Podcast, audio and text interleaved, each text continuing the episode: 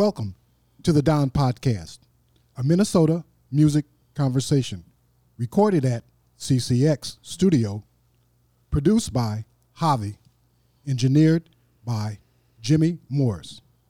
And now, here's Don. We're joined on this episode by Ryan and Pony, Ryan Smith and Pony Hickson Smith. Uh, Kai Arns first introduced me to Ryan um, when he was doing his Teenage Rampage deal. That's the first time I met you. Um, for Pony, the first time was uh, a Hundred Flowers show, and uh, that's actually a lot more interesting. So we're going to start with that story. uh, a, a, buddy of mine uh, took me down to uh, Spring Inn for an outdoor show in the parking lot. There was uh, four or five bands playing. Um, Hundred Flowers was one of them, and uh, we were sitting there and we heard a couple of bands. And then uh, just before you guys come on, he leans over and says, uh, "The bass player here is named Pony, and she has a fan club. So wait, wait, just wait till they get up here."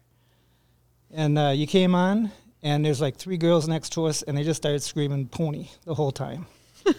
there were some people across the uh, parking lot that were yelling your name, yelling all kinds of stuff at you. Uh, I believe somebody came up and gave you flowers at that show. Um, that must be a great feeling to know that you bring that much joy to people when you're playing. Oh, I'm gonna cry. um, yeah, I, I get, I didn't, I don't remember it for some don't reason. You? I think, um, but I kind of do. I kind of remember the flowers, but yeah, um, it yeah, was, it was really interesting. Mhm. I mean, I had never seen anything like that, and, and the people just really, you know, kind of engulfed you. hmm Yeah, I, I was very well supported um, as far as that, and that was really encouraging because being in groups with people sometimes it can be hard and discouraging.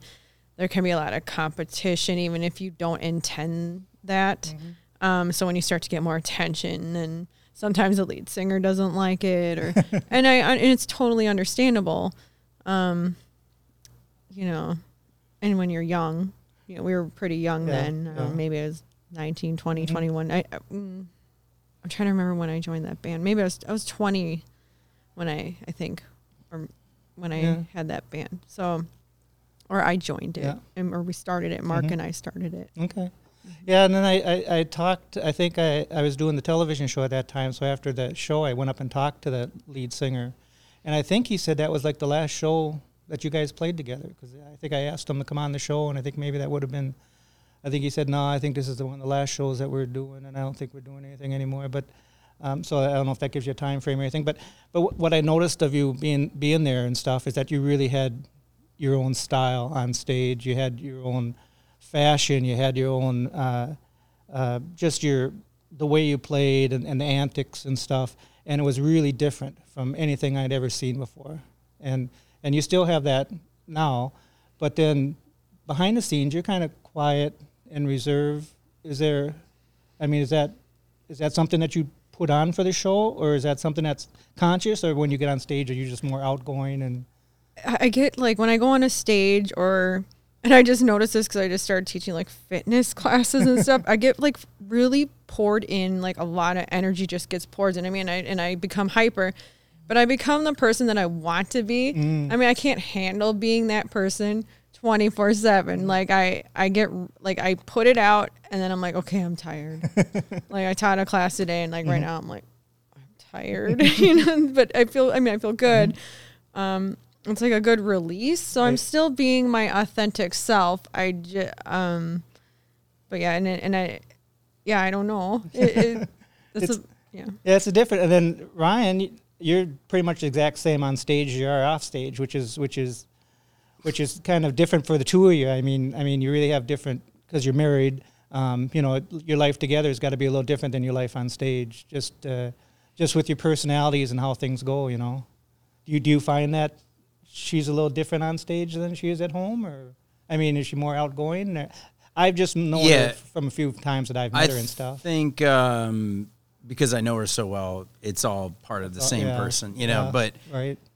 so I I get it. You know, she was raised by two parents that are are both deaf, and in that culture they use visuals Ah, far yeah. more than I, I didn't think you know of that. hearing culture, and I think that's right. a big part of it is Yeah, like facial expressions Yeah. and He just nailed it on the movements, uh, head. Like if I'm talking in front of my parents, I'm more animated. So Mm-hmm. it's like if I, it's like a switch. Like here's deaf culture, here's hearing culture. Right. Um, because growing up in the like I bicultural, bilingual, um, it was hard. It was hard to integrate into the hearing culture. I think like I I did start off like rambunctious and loud and Mm. uh, and and some kids didn't like it or you know culture clashes all the. Right. time some things that you could say in sign language i would say in english and it'd be like oh you are mean you said that and i'm like Uh-huh. no no i was that's just how you describe it i'm you're just literal so Right. it, it- and then it just kind of squashed me Mhm. um and you know i don't know i guess that's Yeah. another way to look at yeah, it Yeah, that too really made a lot of sense. Yeah, I didn't, I didn't, I didn't think of that because I know that you do a lot of things with sign language and stuff. And I was going to ask you, uh, S- Skylar, then is she learning up, growing up with sign language and that? And She knew a lot. Now she refuses to use it. and my mom reads lips really well, so that's easy to do that. It that happened growing up too. okay, Um, but you still have to be expressive to get your point across, even if my mom can read your lips. and then uh, Hundred Flowers was that your first band, or did, were you in a, some bands before that? Or I was in a like a you know high school. We played basements um, band with, and I didn't not in my high school. I I hung out with these kids that went to Minna, Minnetonka High School, and there was this guy named Peter Lehmeyer, and we both had this like punk rock band called Hermaphrodite Whore, and we would just record our songs on a boombox, and it was very punk. It kind of it had some. P- P- Peter wrote songs on like Face to Face, and I wrote um, I don't like more goth kind of songs.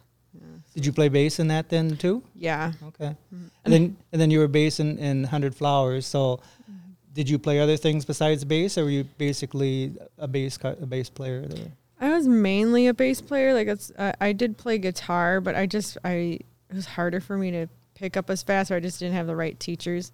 Um, but I, I would play it on my own. I could make up parts on my own, and do all that, or, or pick out parts and listen. But uh, bass was, I felt the most confident with.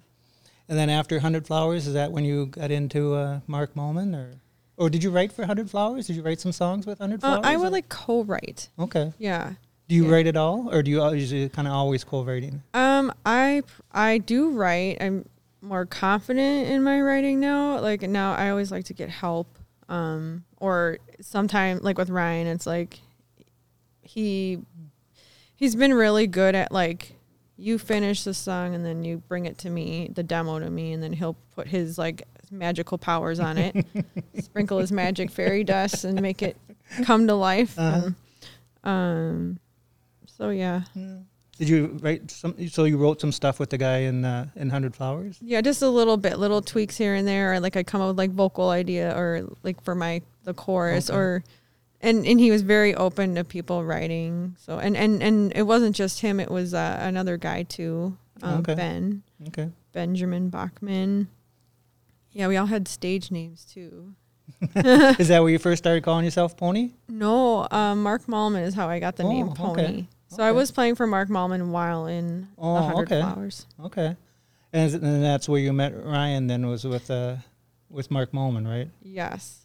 And he actually played in the Hundred Flowers too. He Oh, played really? most of the guitar on the Hundred yeah, Flowers. surprise. I So know. you- oh, Well- I, I didn't. I didn't. Yeah, I So wasn't on the like in the artwork or in the photos of the actual album, but I played um, a lot of the guitar on the actual record. Oh, how about, but not live? Uh, I did play some live shows Because I don't Um, think I. Yeah, Oh, there was live a there was a window of time that I don't remember how long it was. It felt like a long time, but it probably was less than a year Hmm. where I was in the band.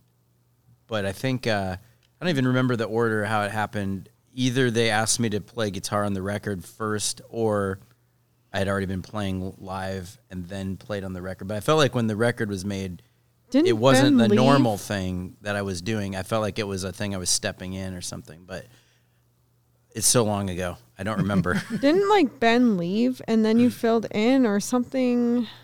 I think Ben was in the band at the same time, but like um, Mark, like he, I mean, he just he couldn't like settle on things. Like we he's, we're always like we need a new drummer. We need a new, we need a, um, and uh, so yeah, I was just I was so many right when you agree like it was just like a lot of things were just changing all the time, Right, right. Yep. and you just go with the flow, Yeah. right? Yeah, Yeah. And but you never recorded with Mark Mallman, right? Oh, Mark Mallman, I played on Oh. many of his records. Yeah, Oh, really? I, yeah, oh yeah, yeah. I go So way back. So you've done a lot of stuff. See, now I didn't know any of this stuff about Yeah. you playing a lot of records and stuff. Oh, you yeah, did a lot of studio stuff then, Ben? Yeah, yeah, yeah. Where So- you were with, where you were with the Melismatics, huh? Yeah, um, yeah. I've done. A, I've played with lots of different people. Um, and uh, let's see. At that time, I think I had been pl- probably when when you started playing with Mallman, I had probably been playing with him for a number of years prior Oh, to that. Yeah. The first he had his first album, which was called The Tourist. Is that his first record? Anyway, that one was it just came out when I started playing with him Okay. and I was friends with the Twelve Rods guys. They Christopher McGuire was the drummer for Mallman, and he got me to play with Mallman, and then we made at least a couple records before you played with us. I feel like Oh yeah, right? 'Cause- Oh 'cause- yeah. yeah. Okay. So we were doing stuff like at we started at was it Third Ear? We made some recordings there and Flowers with Ed Ackerson. Mm-hmm. Yeah. And then I remember when she when showed up to the first rehearsal that she played with Mallman and Mallman just said Cat's playing bass and I thought he meant Kat Bjelland, you know, from Babes in Toyland because we had just played her birthday party and she was the only cat that we really that I knew and Uh-huh. he didn't say, "Oh, it's a different cat." So we showed up and I was like I was so confused. I was so nervous. I was like, Well, I didn't want to just ask, like, wait a minute, who are you? I'm confused. well, another thing too, like this is super weird, like divine, whatever you want to call it, but like a voice in my head, like something came out and said, "You're gonna meet your husband in here." Oh, really? Yes, yeah. So it was. You hear that so much that people say, you know, I looked across the room and I noticed him, and then I, I just knew someday I was going to marry that guy or something. You know, you hear these movie stars or people on these talk shows say that all the time. Or I, I, we were just happened to be in the same place, and all of a sudden it just I just knew, and that you mm-hmm. just knew that that was going to be it. How, did you have any? And he was looking at me and he was confused to add to the cat. Well, yeah, yeah. And I'm like, He's always what's looking this confused guy's, though. what's this guy? You're, yeah, no That's my look. it is his look, but it's, uh, it's awesome. Uh, so, uh, how long did you play with Mark then? And and did you ever play on some of his records then, or were you just touring? I did some. I Oh, mean, I wasn't, I don't know. I, 'Cause I was always in the impression that you were just kind of the backup touring guys, but he, and that he did a lot of the music on his records on his own. he he had he had far superior players than me to do the roles on the records. I mean, he'd have me play a song here or a song there, and I don't mean to undersell myself. Um, but I don't know. You know, I just I, th- Mhm. I think that was probably best for him. Yeah, to to do that. But I'd be happy to play on a record for Mhm. him if he wanted me to. Um, but yeah, he's just got to do what works for his music. And then when I was doing, I was, was going to bring this up later, but when I was doing the TV show, which would have been later on when you guys were in the Melismatics, but you did a video for a, a singer that you were the backup band Oh in yeah, the f- video. yeah, you're right. Uh, Uh, we played that, and I was so surprised when I saw it. 'cause I said, "That's the Melismatics backing her." Oh, did you- you, did you you- actually play that? we didn't plan that. That was um, It was a it key- was a yeah, uh, Aslyn was her name. Oh, Yeah, it- it was shot- Oh, that was you shot- just hit on another little Yeah. nugget. Yeah, that really was- mine in here. That was at Paisley Park. And, Oh, really? And it was the the director. It was um, I am having uh, yeah, these uh, are one of those moments that I can't remember. My drummer, a um, drummer from the Higher Flowers, Eric Tretbar, got us on a. a Well, a it was shoot. Uh, 'Cause uh, he, he did yeah, the the big Video. video, directors from Minneapolis. What are their Fuller. names? Uh, uh, Fuller. Fuller, Harder Fuller. Harder Harder Fuller Fuller. was doing the video, and they Oh. basically had the studio band, and the idea was that the the whole concept of the video. I don't know if you remember it, but it's kind of sad actually. It, the idea was that she's with her friends in the garage playing, We're and that was us. band. We're like her punk Oh. rock sucky band in the garage, but we're friends. And then the idea is that then she becomes professional and Has a- she has like the studio band and and I think the idea was supposed to make it look like it was moving forward, but the comments I heard about the video was like people were saying stuff like, oh yeah, that's the music business. Like you you you you play fun, cool music with your friends, and then the business sucks the life out of you. you know. Be So- the girl, right? Is it be the girl? Yeah, probably. Yeah. But Look up be the girl. yeah, yeah, that's right. So- YouTube. right. You'll see and it's at, on there. At the end, I remember we were just jumping on the, like we were jumping out over the drums. Yeah, and I was throwing smashing- Yeah. stuff. I ran through these like wooden, and I'm like, the guy's But- like, freak out more, freak out more. okay, and I'm, And that was at Paisley Park. Is, Yeah. have, have you done a few things at Paisley Park? Or That was, mo- um, to my memory right now, that is the sole experience I feel Mm. that I had at Paisley Park. Okay. So you didn't run. You run in a lot of different circles then, but you kind of never ran in that circle of, Well, of those kind of, or you no, did? we definitely run in those circles because Okay. uh, for, I mean, going back to Melismatics, like, uh, so Bobby Z, you know, the drummer of, he, uh, we were on his label for Oh. a while, um, and then Matt Fink, Doctor Fink, Mm-hmm. I played with Phil Solem and the Rembrandts with Oh, I forgot all about that. Yes. and then I'm in a band with Michael Bland, Yeah. who's like, Yeah. obviously, you know, highly connected to Prince. And then we, you know, um, there there are a bunch of other people locally too that we cross paths with Okay. that are from the Prince world. So no, they I mean that that world we do, but I just didn't, for whatever reason, have work to do there. Like it just never. Mm-hmm. My brother did. My brother works in film. He he had to do some shoots for Prince and stuff, and would work there from time to time. And um, I know we know a lot of other people, like sound people, a lot of people that have worked with Yeah, Prince. Oh, and the guy who's been mastering our records is like the guy that mastered a lot of Prince's Oh, okay. albums too. So, yeah, it's Minneapolis. You're gonna Yeah. you're gonna Cross paths. cross paths with. But I, I thought maybe you would have been out there for Yeah. a couple other things, or maybe even some live shows out there or anything, but nothing much for. For I you never went to those. Did you ever go to those? The, The the- like the parties? parties? Yeah. Yeah. those after no, parties. I I've been invited to go, but I was too afraid to go because I would I had girlfriends who were like, if you you know we're gonna make Prince get you put up, put you up on stage, and I was Oh. like, no way, I don't want that. I'm not good enough. I'm not good enough, and. I don't know. You know, maybe I should have gone anyway and just hid in the back or run away. You know, Run away. no one makes you go up there if you don't Right, want to go up there. I just, yeah, I just. And I always, you know, I, I I'll see something. I, every once in a while, I'll go to a charity thing or something. There'll be an all star band, and I'll be and I hang around with Sean uh, a lot, from the drummer for the Flamin' Oh's, and I always tell him, go up there, go up. And he's and he always says, you know, I'm not, I'm, I don't belong up there. Just go take a tambourine. How many times do you get to play with these people? You know, you're really losing a, a chance to go and play with some really big people in a one-time deal. You know, I mean, you got to, you really kind of got to grab. But it seems like a lot of musicians. I don't know. Is there a, a border that you don't kind of just cross when people are playing live, or it seems like some people are. I think I think I'm most that way because I'll ya? make a fool of myself. Like if I don't know the material, Well, I'm um do bad. You know, I'm not like a big jammer. right. Even though I guess with some with some things it's fine. It just depends what it is. But I, and I I definitely wasn't then. And then I I would throw myself. But Yeah. Ryan, go ahead. Well, I was gonna say. I mean, I don't. Per, I guess personally, I don't. ca- I, I love doing those things. I don't care if I. You know, I'll just let's see what happens.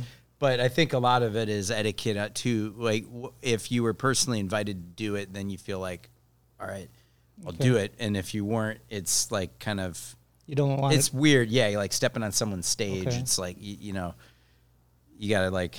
I think there's some of that. Yeah. Probably a lot of musicians don't feel like they want to Right.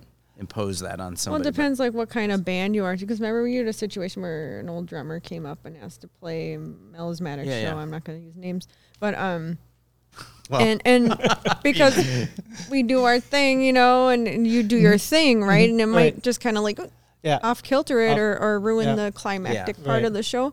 Um, I mean, I don't care if Jeremy Ylvisaker wanted to come up and Mm-hmm. play. I'm yeah, come up, you know, or whoever. I don't, you know. Yeah, I, I didn't think of that as being just a, a kind of etiquette kind of thing of stepping on someone's toes. You know, I keep telling, like I say, you know, I think it's the coolest thing because I'm I'm not a musician, so I'm not in that in that in that realm, you know. But it sure seems like you know if you see a bunch of guys, you know, uh, Soul Asylum and Jayhawks and uh, you know those guys get together and like a Golden Smog thing, Yeah. and it's not actually Golden Smog, but just a little charity thing that you know, I'll grab a tambourine and shake it in the back and stand Yeah. there and get my picture taken with them. I mean, it's a one time, you know, you can go Yeah, tell yeah. your tell your friends you played with these people, Yeah. you know. But I guess for a musician too, you're playing with people like that all the time, so it's kind of not that big of a deal, anyways. Um, back to the music. Uh, so, Pony, what what the what came after? What did it go right from Hundred Flowers to Mark Mallman to the Melismatics, or is there anything else in, in between there? I played in a lot of groups. oh, okay. Um, but mainly in the Hundred Flowers arena. I mean, I played with like Ouija Radio, um, this other band called the Bleeding Hickeys. I played drums for them. oh, really? Um, I remember them. They, played around a lot. yeah. Did they ever record anything? Which one? Bleeding Hickeys. They, I think they did, Okay. but um, who else? I would just play with whoever. Like Yeah. I went through a phase. I was like, I'm gonna play with everybody. I don't care, Mhm. whatever. You know, I just want to play. Right.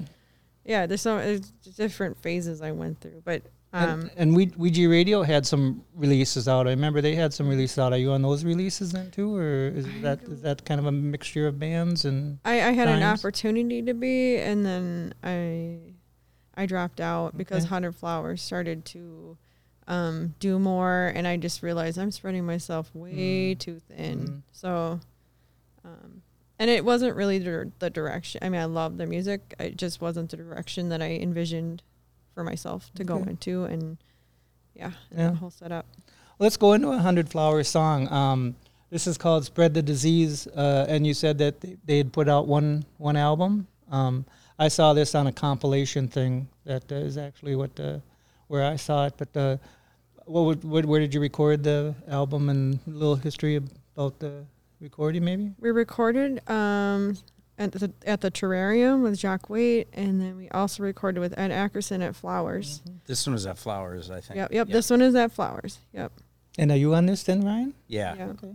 It's his guitar. And I do playing. remember this is a funny story. I do remember City Pages said this came out. This was like we Mel's Max had a record out, at least one, if not two, and then we had one come out right after this, and it said it sounds like the Hundred Flowers guitar playing, like it, like you know. Oh. And I was like, well, yeah, it does. All right, so this will be Yeah, it's funny. this will be "Spread the Disease" from Hundred Flowers.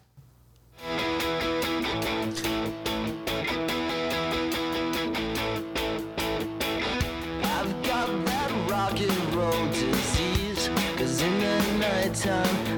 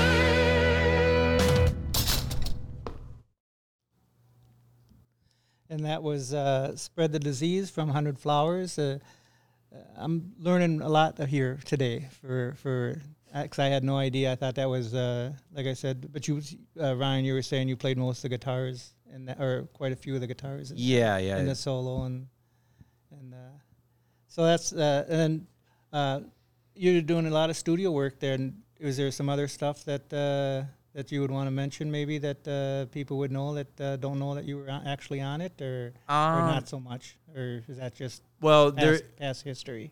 I mean, it's past history, but I mean, there's.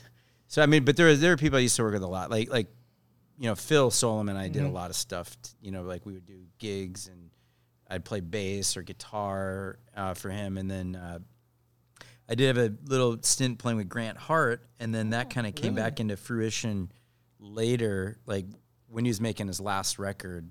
Okay. Uh, started playing on that again, Wow. um, and then um, an album that is at least currently not released, um, but because it was like right, he was he was writing some of his best songs like yeah. to the end. Like Mm-hmm. he kept kept going, and we reconnected at some point. I think we saw him at Patti Smith and uh, at the show, hung out with him there, and then we kind of reconnected and Okay. started playing again. But it had been years before that. But other than that, there a whole bunch of like just studio projects and Mm-hmm. things like you know.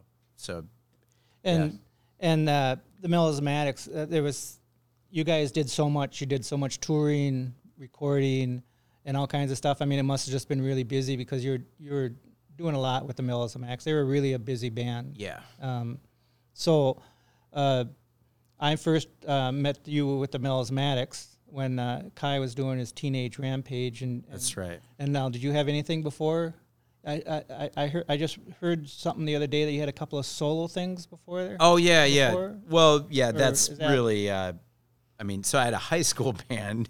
You know, And your solo that- thing too. Yeah, yeah. So there, so I had a high school band that was a punk band called Stupid Jerk, and I mean that band like so we're teenagers, and you know it's like we played Seventh Street Entry, the Oh. Fine Line, uh, the Caboose, pretty much everywhere you could play Uh-huh. as a teenager, getting kicked out after we got off stage, and then I even while doing that, made a couple solo albums that I was just I'd play all the instruments. It would be on in, in those days. You'd use like well, I only had access to cassette four track, so you'd do like record three things, bounce it down. Now you got three more tracks, bounce those down. Now you have you know, and then you could get like so. I, so I think I made two or three albums, kind of like that. One, two, three. I made three albums like that, and then when I was about nineteen, started the Melismatics. Okay. So, um, and that was just that, uh, a band that evolved a lot over time because, and then became a very solid group of people that we felt like a gang and a family, I think, and still do to this day, you know. And, Um, and I'm a big fan of melismatics. I always have been, and, and I know I could do a whole podcast on that, but I, we can't talk about that all day. So I'm just going to hit a few a few finer points that I want I like to talk about with the with the melismatics. Um, your songwriting. So you were songwriting even before them. I mean, oh yeah, yeah. The songwriting was I the mean, that's first what thing. that's what grabbed me with the melismatics Okay. so much was the the, the lyrics uh, and this and the music was just so really good. And so you, I mean, you started really young songwriting, then not not really doing covers and stuff. Then. Yeah, never got in the cover thing too much. I mean, I play covers. It's fun. Yeah. That's great. You learn a lot by playing covers, but writing was where it was at for me from the beginning. Like that's why I wanted to even play music was Mm-hmm. to write something, you know. And and you just felt that you just started writing. I mean, you just felt like you could just write, or you just it just came to you, or I mean, Uh, I think it was a mix of like, like my dad had vinyl records, and I remember hearing like the Beatles, the Rolling Stones, Bob Dylan, and thinking like that's really cool. And then I became a huge Prince fan when I was probably like twelve, and I was, and then just he as like the guy he was, you know, wrote, played everything. Did you know he was just inspiring to me to be able to do that kind of stuff. So then that that became kind of what I wanted to do. So I think I really started writing a lot of songs probably at age. Um, well, whenever I picked up the guitar, I really started. I don't remember what how old I was. I was probably in seventh or eighth grade or something like that. And then I was just writing all the time. If he's not writing, there's something wrong with him. Right. I was going to There's say something severely wrong. He's, you're just right all the time. I Yeah. mean, I mean, you've got so many little side things that you put out, and and, and you know, uh, writing. Just it just seems like you're constantly writing. Uh, how, it just comes to you. I mean, it's just it's just Yeah. constantly. You just you just write and write and write, and it, It- just it's, happens. It's, you know, however you look at it, a blessing, a curse. I'm not sure, but the ideas come, you know, and then I feel, you know, th- that's the easy part is like the ideas, and then the work that goes into seeing through Yeah. the ideas is that takes time. And what ends up happening is I just have this like backlog of ideas, and then I usually don't have as much time to sort through the ideas. so then if I get behind on sorting through the ideas, I get really frustrated and, um, you know, it, it you know it, it doesn't feel good. So I feel like I need to do that to see through the ideas, and so, um, yeah. I was so, just kind of thinking of the guy from uh, uh, Guided by Voices, Greg uh, Robert Pollard. Robert yeah. They say, you know, he writes so much Yeah. and stuff, but they say that, you know, he'll just write about a tree or something. I mean, but you don't have that. I don't. I don't see a whole lot of throw. I mean, you must have some throwaway stuff that you don't do, but you don't put it out. So, but you have so much stuff that you actually put out. Uh, you know, there's there's you're doing the acoustic things. Uh, the side project acoustic things that you're doing, you you you you know with the melismatics when you were doing the melismatics, and then the the pony things and, and all the different things that you're doing, plus all the stuff that you've got to be not happy with and, and don't want to put on. I mean, that's just really a lot of writing. And you also do songwriting classes, Yeah. uh, and you said you really enjoy doing those songwriting classes. I really do. It's fun. We are just wrapping one up. They go just for four weeks, and it just one day, one night a week for four weeks, and it's every time. It's just crazy how the bond that people get from sharing ideas and going through that process together is really fun. So it, it's like it's always sad when it's over, but we keep doing them, so mm-hmm. it's it's fun again. You know, you just but when you get to the end of each cycle, you get a little Right. disappointed it's over, but. And and you find it easy to, to help other people songwrite too? Because a lot of people say you know I it kind of comes to me but you know and then it comes out and I don't really don't it's hard to explain but you must be able to actually explain it because you're actually teaching it to other people. So you must be able to kind of explain how you go about how it happens for you and how it goes about. Yeah, from you know that's one thing is like I've been teaching for years and years. I've always been taking like independent students on and stuff, and I think by the saturation of working and explaining things and being in a lot of different bands and working with a lot of different musicians, like kind of getting the language of how to communicate and see what someone's vision is and try to get them there to help it. Because that's been a role I've had with different people, you know, like Mark Mallman and, you know, like in the studio, like, well, they have a vision. You're trying to get there. You're trying to help them get there. Um, and uh, that, that, those experiences were really helpful. So I could do things like help people through the process of writing songs, you know. and then you also do guitar lessons Yeah. uh, and you've done that for a long time right yeah. Uh, so does that help you with keeping up on your songwriting Yeah. and, and stuff? I mean, Yeah. helping other people, does that bring ideas into you also? completely and then teaching things makes you know it even better you know like if you explain something to somebody it like helps you understand it um, so i think it's all been this you know kind of big ball of music that works together and everything helps every other facet of doing it so But you got to too have a little um, something inside of you that wants to teach and Yeah. wants to be social Yeah. and that kind of stuff. So if you think somebody has that feeling that they should try and get into teaching, even though that uh, you know try and get into like guitar lessons and teaching and doing stuff like that, that that would help them in their own career. Oh, by, yeah. by picking up that kind of stuff and doing that for other people. and right now especially like everything's gone online that was one thing since the pandemic that my teaching went online and i've been moving things more and more in the video realm and um, you can just see it right now like teaching it's like a different there's a different energy around it with music you know if you look at ads and stuff it's more exciting now than ever you know what i mean like i always think of like the teaching of music lessons was like stuffy in a room Right. and like Mom, I don't want to go. You got to go. You got to learn how to play this instrument. And now it's like this thing where there's all these really charismatic teachers online and, you know, mm-hmm. sucking people to do it, you know, convincing, you know, like you should do this. And I mean, some of them are, I, are, are great. Some of them are probably not, but, mm-hmm. But I guess the point is, I think it's a really The- good time to get into yeah, it the because options are out the there. options, It's- there's so many ways you can do it. Uh, and then with the melismatics, they've from the early stuff when you were really punky, kind of clashy, Rolling Stones ish, and then you really evolved through a lot.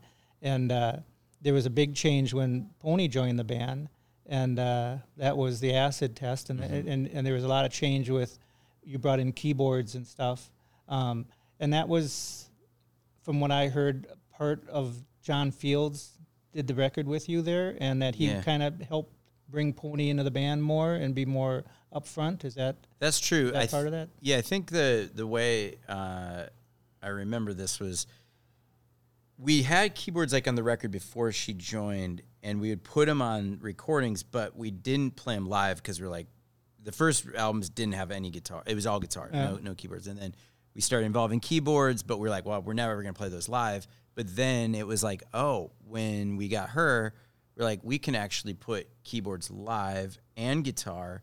And I think in the first show she played, I mean, she probably felt more like an underutilized um, utility musician, adding like, here's the keyboard, here's this. But she really was this rock star that needed to be more front and center.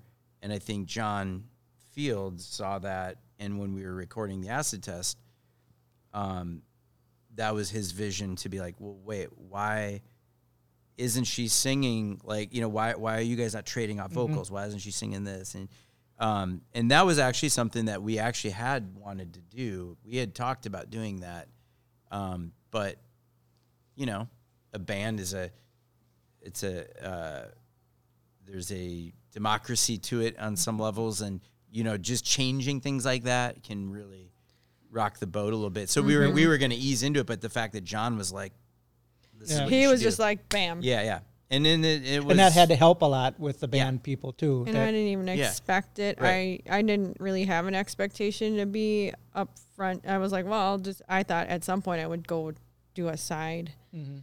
and it didn't happen. You know, Yeah, and it really changed the the Melismatics at that time. I mean, uh, the whole music of, that you guys were playing changed, but your songwriting didn't change so much. I didn't think. I mean, you were still writing the same type of songs Yeah. and the same kind of a lyrics of songs, but the sound was was was way different. yeah. So, did you feel that, or could could you Oh, see yeah. that? I mean, Yeah. on the inside there. we, we, we definitely felt it, and a lot of it was intentional on some level. I mean, you know, before John Fields, we were working with Ed Ackerson, who we have always loved dearly. You know, amazing guy, and he's got such a cool aesthetic.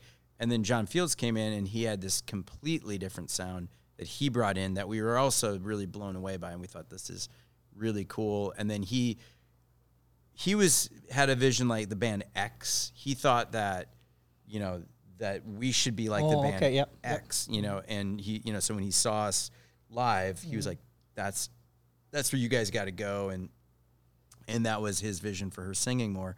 Um, and then I think after that too, we, we were, you know, everybody listens to different music and, you know, what you get into shifts and changes. And I think I started listening a lot more of like uh, the Manchester music scene and, you know, like retroactively, you know, this like the, um, and, and so when we made the next records, I think we started using more synthesizers, Yep. more like uh, danceable kind of stuff that was bouncing off of stuff that that I was listen- I was listening more Joy Division and New Order and the Happy Mondays and uh, you know that I mean all that world and the Cure. I always love. I mean I loved all those bands all the time, but uh, Right. you go through phases. Like so, Yep. you go through your phase of listening to punk rock, and then you go through your other phases of But- these things. So and, when you when you your know. band changes a little bit, and you can and you see those, you see where you can put those influences, Yeah. bring those into the band, then that must be a big deal. Of oh, good, now I can go in this direction, which is a little bit different direction, and bring these in, which which which would help you expand everything, you know. yeah, Yeah, and then uh, you started playing Pony. You started playing uh, keyboards and, and, and guitar then, and not bass. Was that a big change for you, and not that much of a change? or Um, and had you played on both? At, I mean, you were playing guitar and live and keyboards at the same time. Basically, Ryan and. I like figured out. He showed me everything to play, what worked, what didn't work, because I you're retraining, you're training yourself how to um, play this whole other Mm-hmm. thing to do. Because when I played guitar, it was like chords mainly, power Uh-huh. chords, and you know he he he changed things and modified as we needed. And then like even like the parts he normally played, like he that he would back out and back and forth with uh, other guitar players. He he had to switch, you know, because I was like, I can't play that, you know. I, um, and it- and not to me, you know, beat myself up. It's just I wasn't at that level yet. Uh-huh. But um, but I liked, I did like that. I liked. Oh, on this time on this beat, I'm gonna go right here Yeah. and play this. And I'm gonna go here, and it, it was really fun. It was like a game, Mm-hmm. so I, I felt like I like to be challenged. Um, so and if I, you know, like if I'm gonna be up there just strumming chords, well then I'm gonna like have my hair in my face and, you know, just you know, Yeah, it, it and it added a lot to the live show. Uh, Ryan was so animated live when it was just the four guys, but then when you got on there, that added, you know, you brought your personality to it, and that added a couple of things to, to watch besides just, uh, you know, some of some of the other guys that were not as animated as what you guys were. You know, really really added a lot to the live show, which was. And I was telling a lot of people one of the best live shows at the time. You guys were the the best live show around, and and uh, I always liked going out and seeing you live because it was just so so powerful. You, you had such a powerful band, and then and then your lyrics were so good that I really really enjoyed it a lot. Um, this we're going to go into Soul Sucker. Uh, talk a little bit about this, and this is is this one of your first uh, starting to sing or starting to uh, bring yourself forward a little bit? Pony? start basically like Ryan. You didn't you sing a take, and then I sang a take, and then John Fields. Well, how do you think it sounds like this? Right? Yeah, yeah, yeah. No, that's exactly what happened. Yeah. Yeah. So the story, yeah, I guess. I, and it made it actually came across better, right? Don't you Yeah, think? yeah. Like, like, cause it's like Soul Sucker. Like, like I kind of felt like I even when you wrote, I was like, is that about me? you know? no, the story. So just to, for the re- set the record straight on that. I hope that, So that that song. So that I do that sometimes with I him. mean, w- once I explain it, it'll make complete sense. Like, so we were, we were, we were, we recorded that song at Seedy Underbelly in, in Oh, Los okay. Angeles, Cal- Oh, where the, the yep. seat, not the Minneapolis one, but the, the, After the Los moved, An- yep. yeah, which was a really cool experience. That's where, um, what's his name? The drummer from Toto that played Michael Jackson. Uh, oh yeah. um, Mm, I don't total mind blank, but yeah, I don't know. um, was John. John yeah, it- but that was his old studio, and so Oh, anyway, yep. there it was a very. Uh, that was interesting a cool, place. That was a cool place. But, uh, oh man. but he uh when we, we when we were leaving for the tour i had this song that i had demoed that i didn't even think i had a name yet and soul sucker was maybe like a title that was just in my head and we were leaving the next day no lyrics for the song and i was like all right i remember sitting at, in the kitchen like on the computer and i was like i'm gonna I need something to like just hear to get my mind going. So I put in the movie One Flew Over the Cuckoo's Nest, which is one of my favorite books and movies, and I haven't seen it in a long time. But anyway, there's a character, Nurse Ratched. I don't know if you're familiar with the story. Yep. Nurse Ratched is like taking these people, you know, basically she's society controlling and, and, uh, um, basically, uh, you know, she's this nefarious character in the book, and the song I just started writing about her. So the first line is "Take the acid test," that. which is Oh, a reference to Ken, you know, uh, the the author Ken Kesey's, uh, Ah. you know, the acid Kool-Aid test, and then uh, "Fly Over the Cuckoo's Nest." There's Yeah, the next yeah. reference. She's just, anyway, blah blah blah. So I was setting up the reference, and then the song is really about Nurse Ratched. But everybody has Nurse Ratcheds in their life, right? right. So it's a universal thing. All right. One in twenty-five is a Nurse Ratched. Just remember that. This will be Soul Sucker from the Melismatics.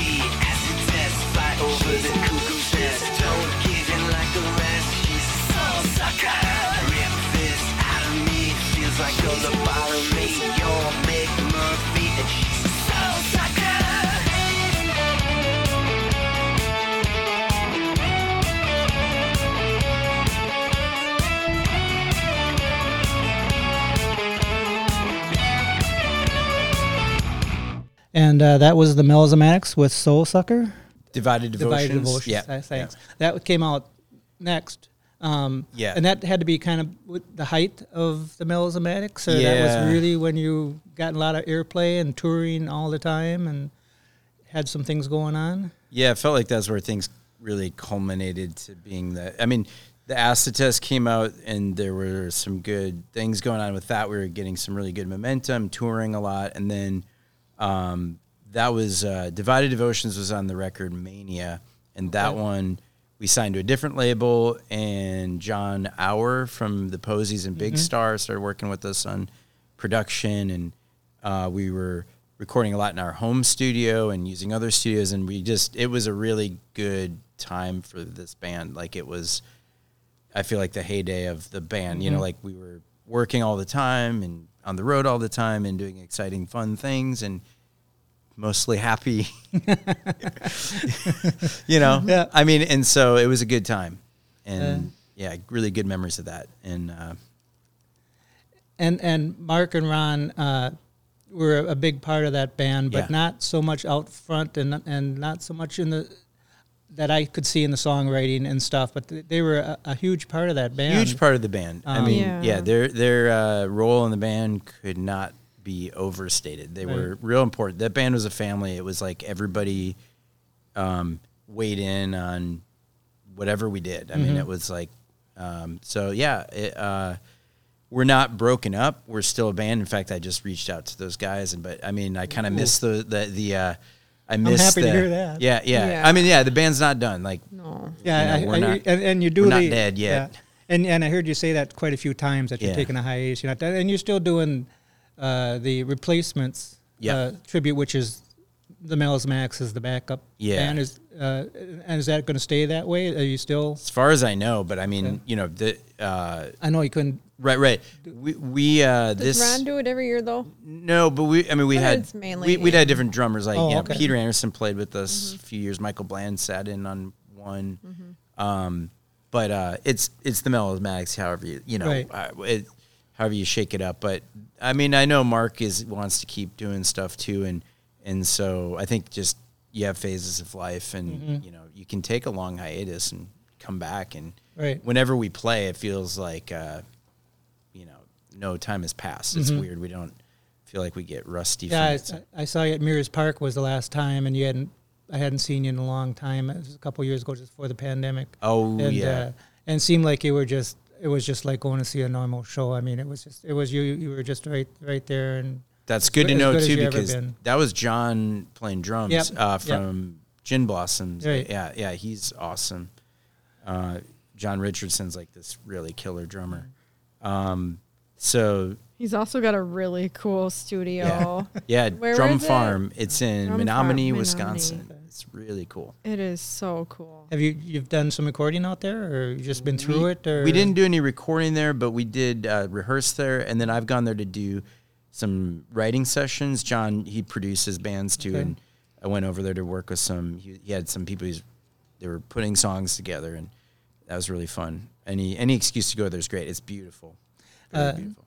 And then you talked a little about a little bit about Jon Auer uh, from the Posies, and and then you did that pop up show over in St. Paul with Yeah. the Posies when they came Yeah. through. And, and are you still doing some a few things with uh, them? Are you still keep in touch with them, or have they? Uh, 'cause I see they're kind of got together and they've been touring and Yeah. they've been playing again. Yeah, they're playing again. I just talked to John last week, and he and I are doing a. So I've got a teaching website called Secret Chord. It's actually a YouTube channel now, but it will eventually be uh, turning into more of a complete website with uh, all the different social media facets. But he's going to do an interview on that with me. We're going to go over uh, some. It's going to be really interesting. We're planning that next weekend. We're doing that. We're shooting it. Um, so yeah, I still talk to John. He's such a good guy and phenomenal musician. And then you did some things with. Uh, I'm, I'm probably I'm, you know I'm terrible with names and stuff. Uh, Tony Monroe Oh well, yeah, Tony Ortiz. Ortiz, yes, or he goes, he goes by Tony Monroe Okay. because he was in the Monroes. Yeah, Okay. Um, and you, he pl- came up and played with you a couple of times, and, Yeah. and you were doing, and you were talking about doing a release with him. Is that something that ever came Oh, about, or not? It never came come about. If it ever, I was just I always it always comes into my mind whenever I hear his name or see him on Facebook. I always reach out to him, and go, hey, we got to you know, we got to do this. But um, because we gelled with him so well, you know, he, he'd come up and play with us and or sing, you know, and then. know, We, we did write a song together and recorded it. Um, it didn't come out on a release or anything, but um, that's kind of on my bucket list to do Okay. before before I Uh, die. and then now I want to talk a little bit about your side project. Yeah. Uh, uh, what's it uh, like being in a band like Soul Asylum? Oh, I didn't know which side project you're talking about.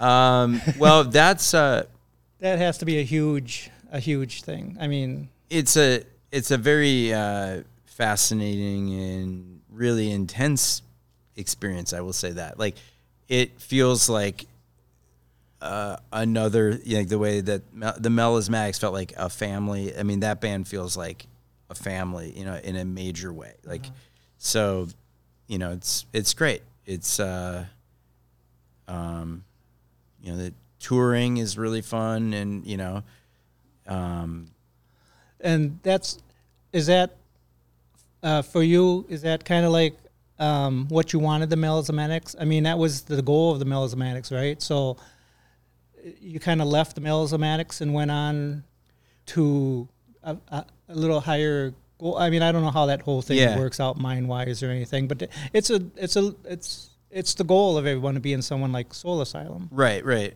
I mean, yeah, in a way. As a right. musician, as you a get the call right. and you just Right. Yeah. jump Yeah, at that because it only it helps Mm-hmm. your group. Right. You know, at the time I was like incredibly jealous and I wanted to ask you, you know, about that. oh, yeah. I was so resentful. It was like two years of I was the resentful wife home with the baby, and I feel bad about it. But I also have my feelings too, and Mm-hmm. I'm allowed to have them. right. Yep. life is complicated, Yes, very complicated. yes. But um, and and it wasn't that I left the melismatics but- because the melismatics actually the the I think the way I see it is like we were working really hard. We burned ourselves out, Mm-hmm. And everybody in that band needed to do something else Right. for a while. That was just a mutual thing. I probably, if it weren't for other people requesting that, I would have just kept going. But that happened, so we started what became Ryan and Pony. Right. We didn't know what it was yet. We were, you know, the songs were going to keep coming, and something had to happen. So we were just going to start a new band, um, and then Soul Asylum uh, called like in that in that time. Um, So I'm sure for you it was pretty easy. Pony for the band, it must have been like he's leaving the band to go do something else. I would think, or not, or did it seem like Well, well, I was so busy being a new mom at the time, and then I had major, major health struggles. I got diagno- diagnosed with a like a bad disease, and it's in remission right now, but it'll kind of flare up sometimes. So I was dealing with that. Um, so I, I mean, those were like almost distractions. Um, but I mean, you know, you I had so many fears. I mean, around all of it, and as you know, fear is not real. Um, it's just you know, they're irrational. Yep. and- but again, you know, people say things, horrible things, and Mm-hmm. then they get inside, and you're like, you, Right. you know. So there's just a lot of garbage Yeah. coming into my brain. Um, so yeah, I didn't know what to do. I, I started to write songs. Oh, like good. I uh cinematic was kind of about that. Like, are you willing to trust a situation even Mm. though it doesn't seem like it makes sense? The father's away from home and Mm. you're home taking of Mm. baby and you're sick and and you got to go stay with your parents a lot because you're sick because you don't want to have anaphylaxis and when you're with a two year old who can't call 911 for you um yeah, so it was yeah it was just a, a hard time right, right. so And that just it has to be hard on everybody then too. I mean, you still have to have a living. I mean, I mean, Yeah. you know, people not you know, there's lots of different families that go through that. And Oh, stuff, right, right. And and, People and, that- right. and people have to have to really, it's it's hard, and, and you have to fight through it. And it, and but you when you come through it, it seems like you come through a lot better. I think everybody has, you know, to a certain degree that through their life Yeah. of where they have to fight through something. You know, some are a lot harder, some are a lot easier. This one was sounds like it was a pretty hard one.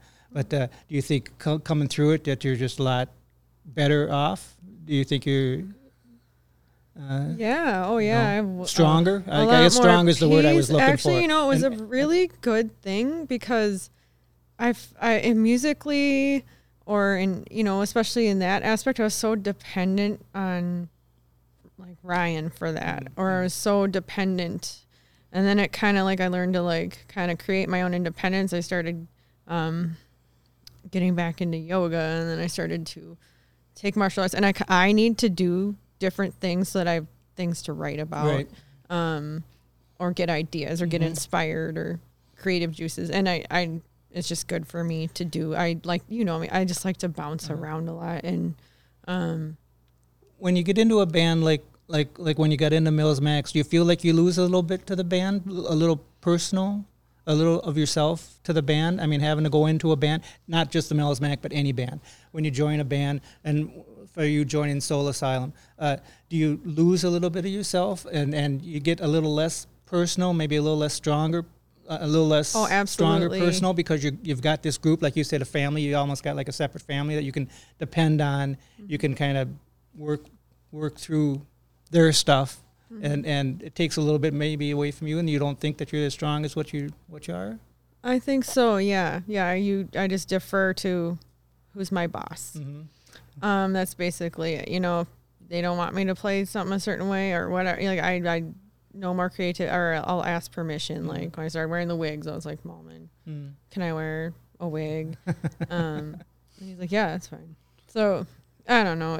Yeah, is that what you mean? I, yeah, yeah. yeah yeah Uh, do you feel that i was going to say do you feel that way going into soul asylum that maybe you lose a little bit you you do so much on your own Yeah. Melismatics was your band and, and your stuff and now you're kind of giving Yeah. and i wanted to ask you that you know how much do you give up to to dave going Um, into soul asylum i mean it's a dream job and stuff and something you Yeah. i've heard other podcasts where you say you know you list you were they were your idols and you listened to them all the Yeah. time and you were so excited about going in but do you lose a little bit Well, to that I, I don't I guess I don't choose to look at it as I lose. Okay. I mean I because I they I will say that um, one of the best things about the vibe of that band is um, they don't say like they never said you need to be this guy like they let me just be me and that's the role and so that's so much more um, you know like you, you don't give up you know it, i feel like if i was a robot just doing only Mm-hmm. What he wanted. exactly yeah yeah then i would feel like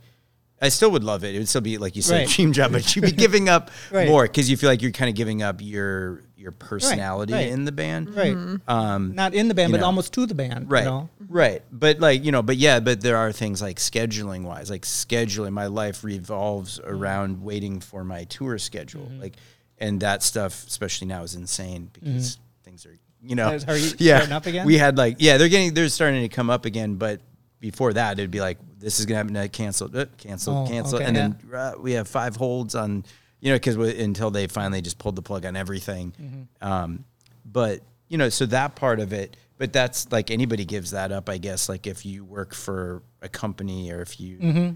you know you're in the military or if you're uh, What- what- running your own business you're like Yeah. Mm-hmm. having to you know whatever you do you got to give that up so i think music in general is a thing where you give up a lot and you just know going into it that you have to work really hard and a lot and it's and not always at your own pace like sometimes you gotta just keep moving you know And and you've done one one album then with Soul Asylum, right?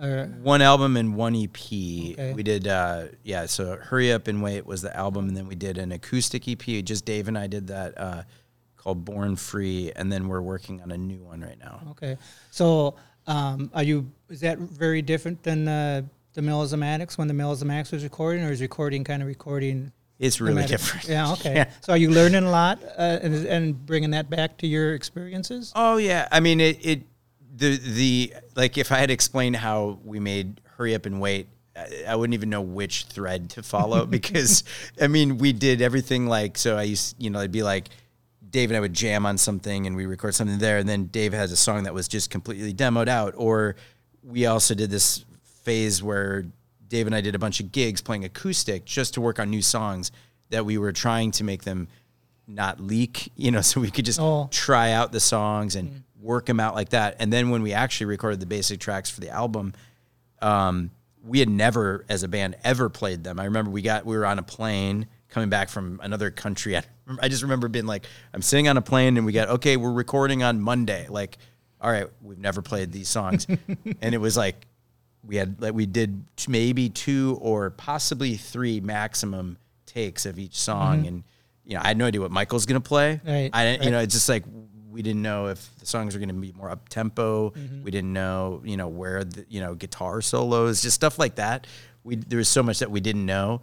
Um, and we had started with Dave had probably 100 I'm guessing 125 songs that we had sorted through and it was just hard drives of like this and that we these songs out here and then Michael would pick songs totally different ones and I mean and then then we recorded 25 songs and then 12 or 13 made an album that's very different than the process of Mel- Okay. melismatics is like you know I I do tend to filter like myself uh, because I have a lot of different ideas, I usually go like, well, this idea is I'm not going to waste my time on this one, or I feel like that one is the one to go with. And so we didn't do like when we made a lot of our albums, we didn't have like a bunch of leftover Right. songs. We just had pretty much these are the songs, you know.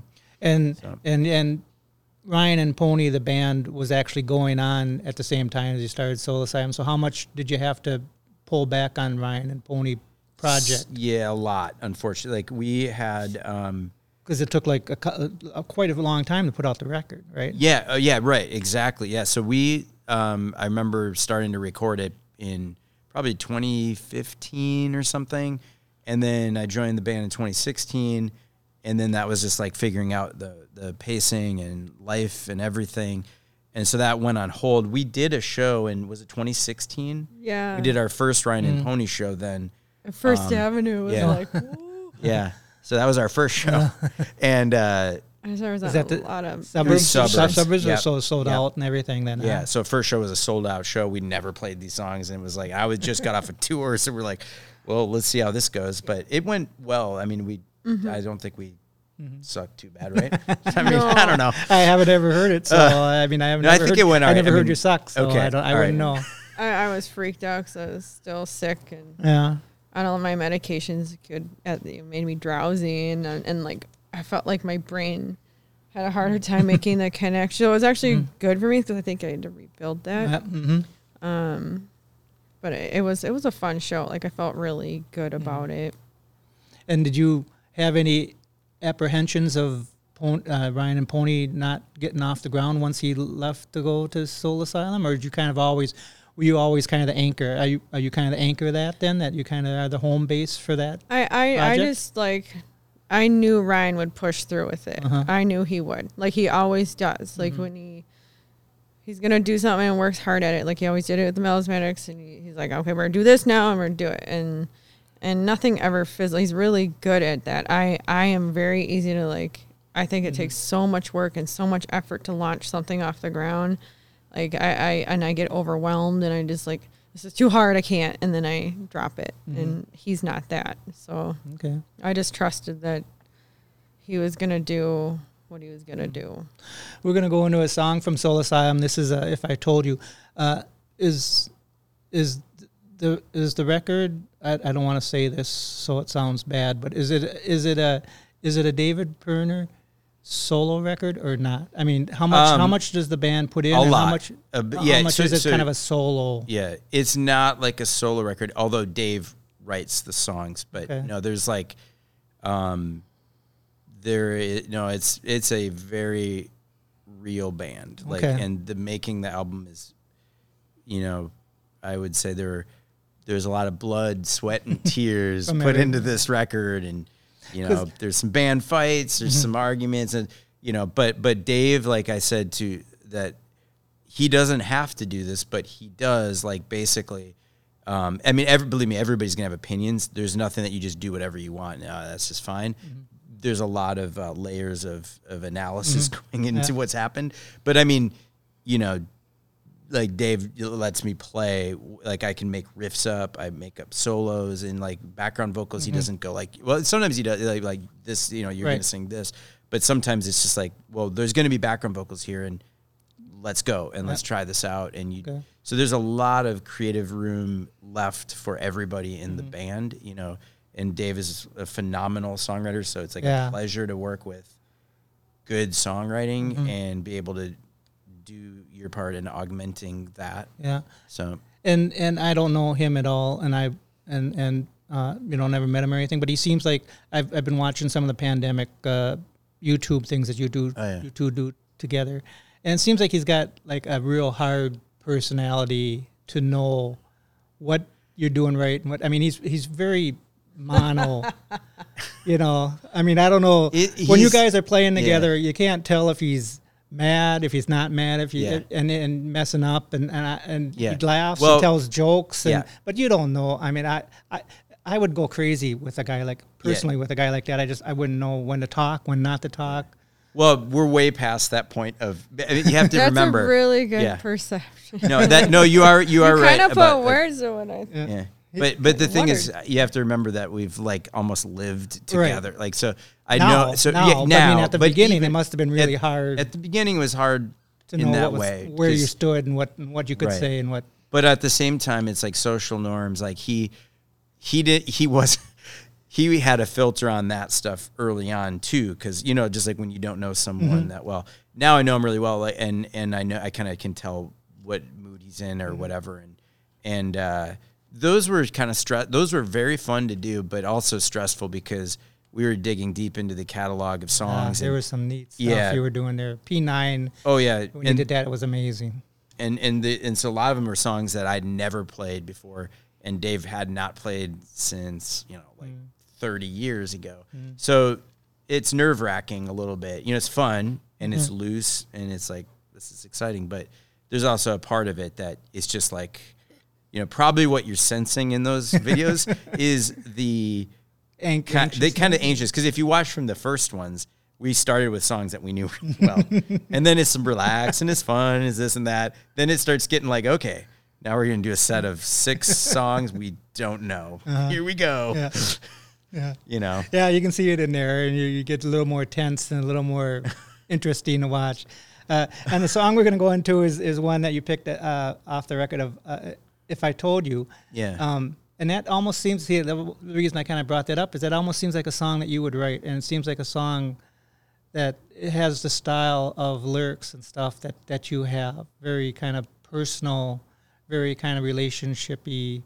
Um, uh, it was really interesting. I thought you picked that song because it, it, it reminded me of a lot of a song that you would write yourself, and that's why I was wondering if you maybe had some writing in that song, or if that's or if he's Uh, kind of the solo. it, it's person? a it's a no. Dave wrote the song, but there but one of the things that Dave does also is he likes to get feedback from the band on on ideas. Like he likes to get you know, for example, that song. The way I remember it, he had just like one night, like on my iPhone, we would just record little snip. If he had just like this little snippet of an idea. That was like two different songs. There was one that goes like he just had this line like "If I told you," I did-" and he didn't even have the words. Da, da, da. It was just that line, and I remember being like, you know, we had our folders of like stuff that we like, and I put it in my hot folder, like this is awesome. and then you had this other song called "I Miss the Sun," and it sounded like Santana. Oh, okay. And it was like he and I, I, I it's just it's hilarious. It's like I remember one night we would usually like we'd start the night at the Lowry, get some food, have have a drink, and go back to his place and start working on stuff. And I remember like um, he just playing this kind of groovy thing, and I, oh I miss the sun, and then and I was just he's like solo, and I was just jamming like it just sounded like Carlos Santana. It was so, it was such a weird song. Then one day he was like, oh wait, those songs I think fit together, and then he pieced. Then you know he Yeah. felt out the rest of the song, but um, but I mean like you know, so it was one of my favorite ideas that he had had, and uh, it was fun to like the guitar solo. I put a lot of work into that, and just like thinking of the guitar parts, and we messed around with the keys a lot. Like you know, a lot of times when we were doing these things, like I would sit there with an acoustic, and he would just sing, and then he asked me one day, he was like, "Why? How do we have these songs in these weird keys?" And I'm like, "Because." That's how we did it. Like you were just singing, and I had a capo, and we would move it around until we found like the sweet spot for your voice. You know, it was it was really fun. So I just I love that song, Yeah. and it's really personal for him. I mean, the lyrics are heavy. I mean, Yeah. they really are. It's like it's he was going through a lot of personal changes and and uh, challenges and things, and I think the song means a lot to him. He gets really choked up when we for the first time we were playing that song live. He would he couldn't even finish singing it. Yeah, it was that hard for him to sing it. So This will be a Soul Asylum with uh, If I Told You.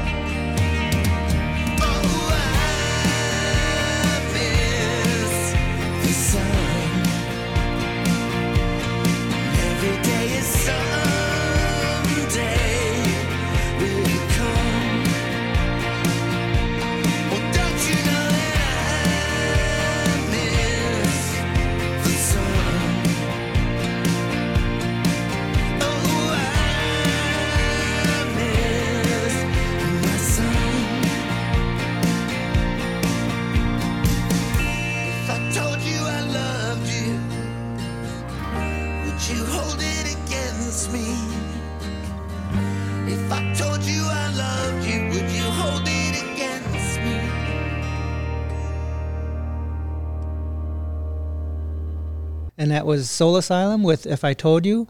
Uh, uh, yeah, I, I just love that song. Uh, that, like I said, I, it reminded me of your songwriting, and it was real personal. It was interesting to find out that that was real personal to David too, because because it is a real real heart wrenching kind of a song. It's it's it touches people, and uh, and I think that's when you know uh, we had. Uh, Robert Wilkinson on not too long ago, and I talked about how his music writing touches people. I think, I think your your music writing um, doesn't so much touch people personally as it is. Um, it seems like it's always a current event or it's something that's going on in your life as as you're going along. Um, is and and your lyrics and some of the stuff that you write are very personal. Um, and in the melismatics, it seemed like it was a lot more than your new project with Ryan and Pony. It seems like it's not as personal. It's maybe a little more um, uh, general relationship instead of personal relationship. Is that does that make You- sense between the two? On the Ryan and Pony record, you Right, mean? the Ryan and Pony is a little more general relationship, and then uh, Melismatic, so there was a lot of uh, personal. I think it's uh, there's personal stuff on there for sure. Um, But, But- we, I worked at it like well for me like I wanted to make it general too, so it could fit somebody else's scenario. hmm For me anyway, Mhm. I can't speak for Ryan. Um, yeah, I think uh, it was a you know like it depends on the song. Like "Start Making Sense," the first song. No, that's not the first song on the record. That one is very uh, First night, isn't it? Well, no, what I mean, uh, what I meant, I was thinking like order of on the record, Oh, which okay. I'm wrong anyway, so it doesn't matter. but, like, start making sense is is observational and also like I'm you know a very political person, and so Yep. there's so that song is is personal in that way, but Mm-hmm. it's not like I'm not singing about. You know, I guess I'm singing about my life in that because, I mean, it's reality. You know, Right. it's just like, um, and then I think uh, "Be Still My Baby" is super personal because that song is that was a, a, a lullaby for. Oh, Skylar. really? Yeah. Oh. I. Uh, Because I thought that was kind of an homage to you know Ronettes and uh, it is. and uh, it is. Phil Spector and stuff. Oh yeah, completely. No, you're right on with that. I mean, it's got the goon, Right. goon, goon, chick, and then baby in the word. You know, be mm-hmm. still, my Right. baby. But it was like supposed to be. I wanted to have a song that she and I could sing together for our baby that Oh. would not be quiet. She hates our bands, by the way. She said that today. she just today. said that today, yeah. Oh. but she just want to make sure I knew that she hates the melismatics.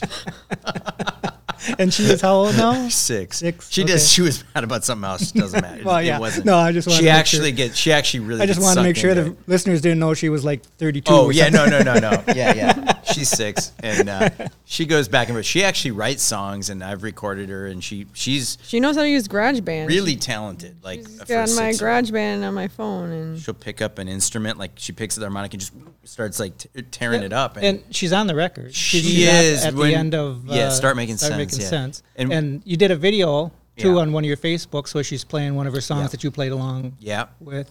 Yeah. So I mean, you can see the talent is is there. Is that something you're nurturing nurturing Uh, in her, or we're not trying so to- much? Or she's very spirited and strong-willed. So we know that, like, if we like hit, you know, Yeah. it's got to be her idea. yeah. I just let her know if you want to do something with music, I'm here to help you, but I'm not going to force it because well, at six, you know, you could Right. turn her off from wanting to ever do it. But I mean, she's got the amazing pitch too. It's unbelievable. Yeah. Like her singing is really good. Like, La- last week she heard like a song on a video game and she's like, I want to learn a song. Mom, will you show me how to do a song? I'm like, you know, you have the, I'll show you, but you have the best teacher right here.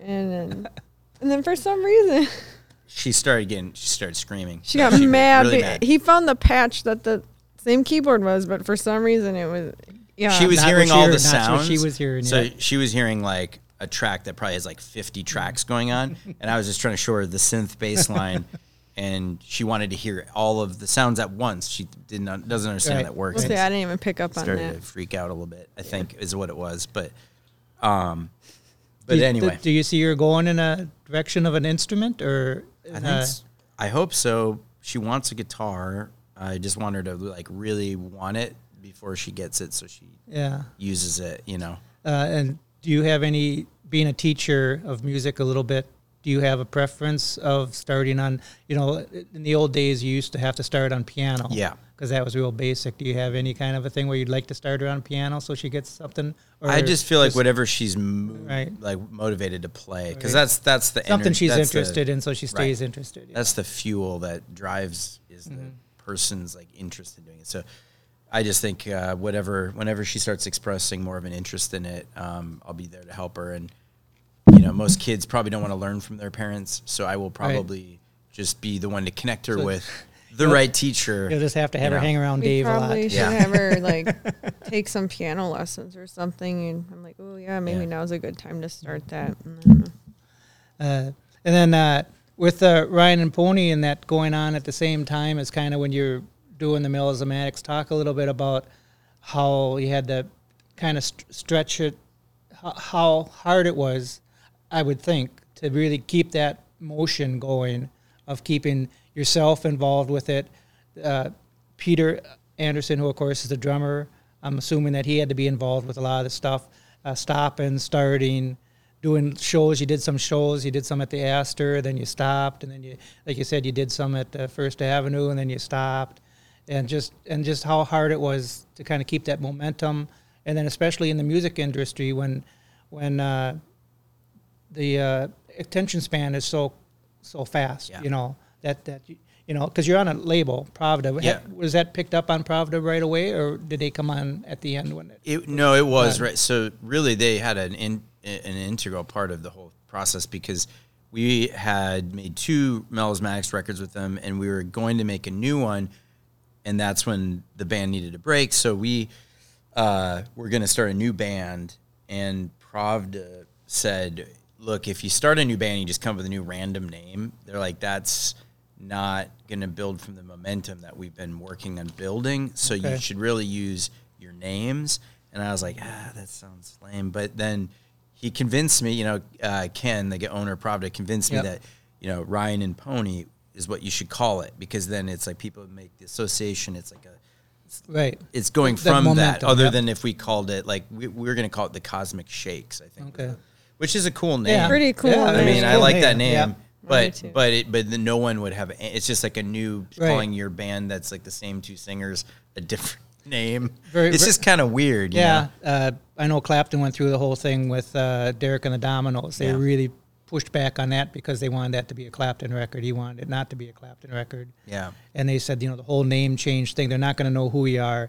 And I guess it took, you know, a long time for people to figure out that that was a Clapton record and Yeah. not a new, brand new band called Derek and the Dominos. Yeah. And so the, the music industry, and, and you've got a, that Melismatic song about the music industry too, which I like a lot. But then that kind of comes into some of the fights that you've had with music and yourself. yeah And so is this when you kind of, I mean, they they were they were obviously right yeah i think because you right. need to have Right. that momentum going. They were right. They were right, and I saw it because I then I thought about. It, I'm like, oh, I like the band Peter, Bjorn, and John, and that's listing their names, you know. And then Uh-huh. Matt and Kim. I'm like, oh yeah, there's that, and then Peter, Paul, and Mary, you know, Simon and Garfunkel. Then I'm like, okay, I get it. There's names, you know, Mm-hmm. and you go, all right, that's fine, you know. And her name Pony, it's like is unique enough where in itself it doesn't just it's not just like like Yeah. like John Jim and- and Tom or something. It's Lin- like Linda and- you know, yeah, Linda or and- Linda and whatever. Don, yeah.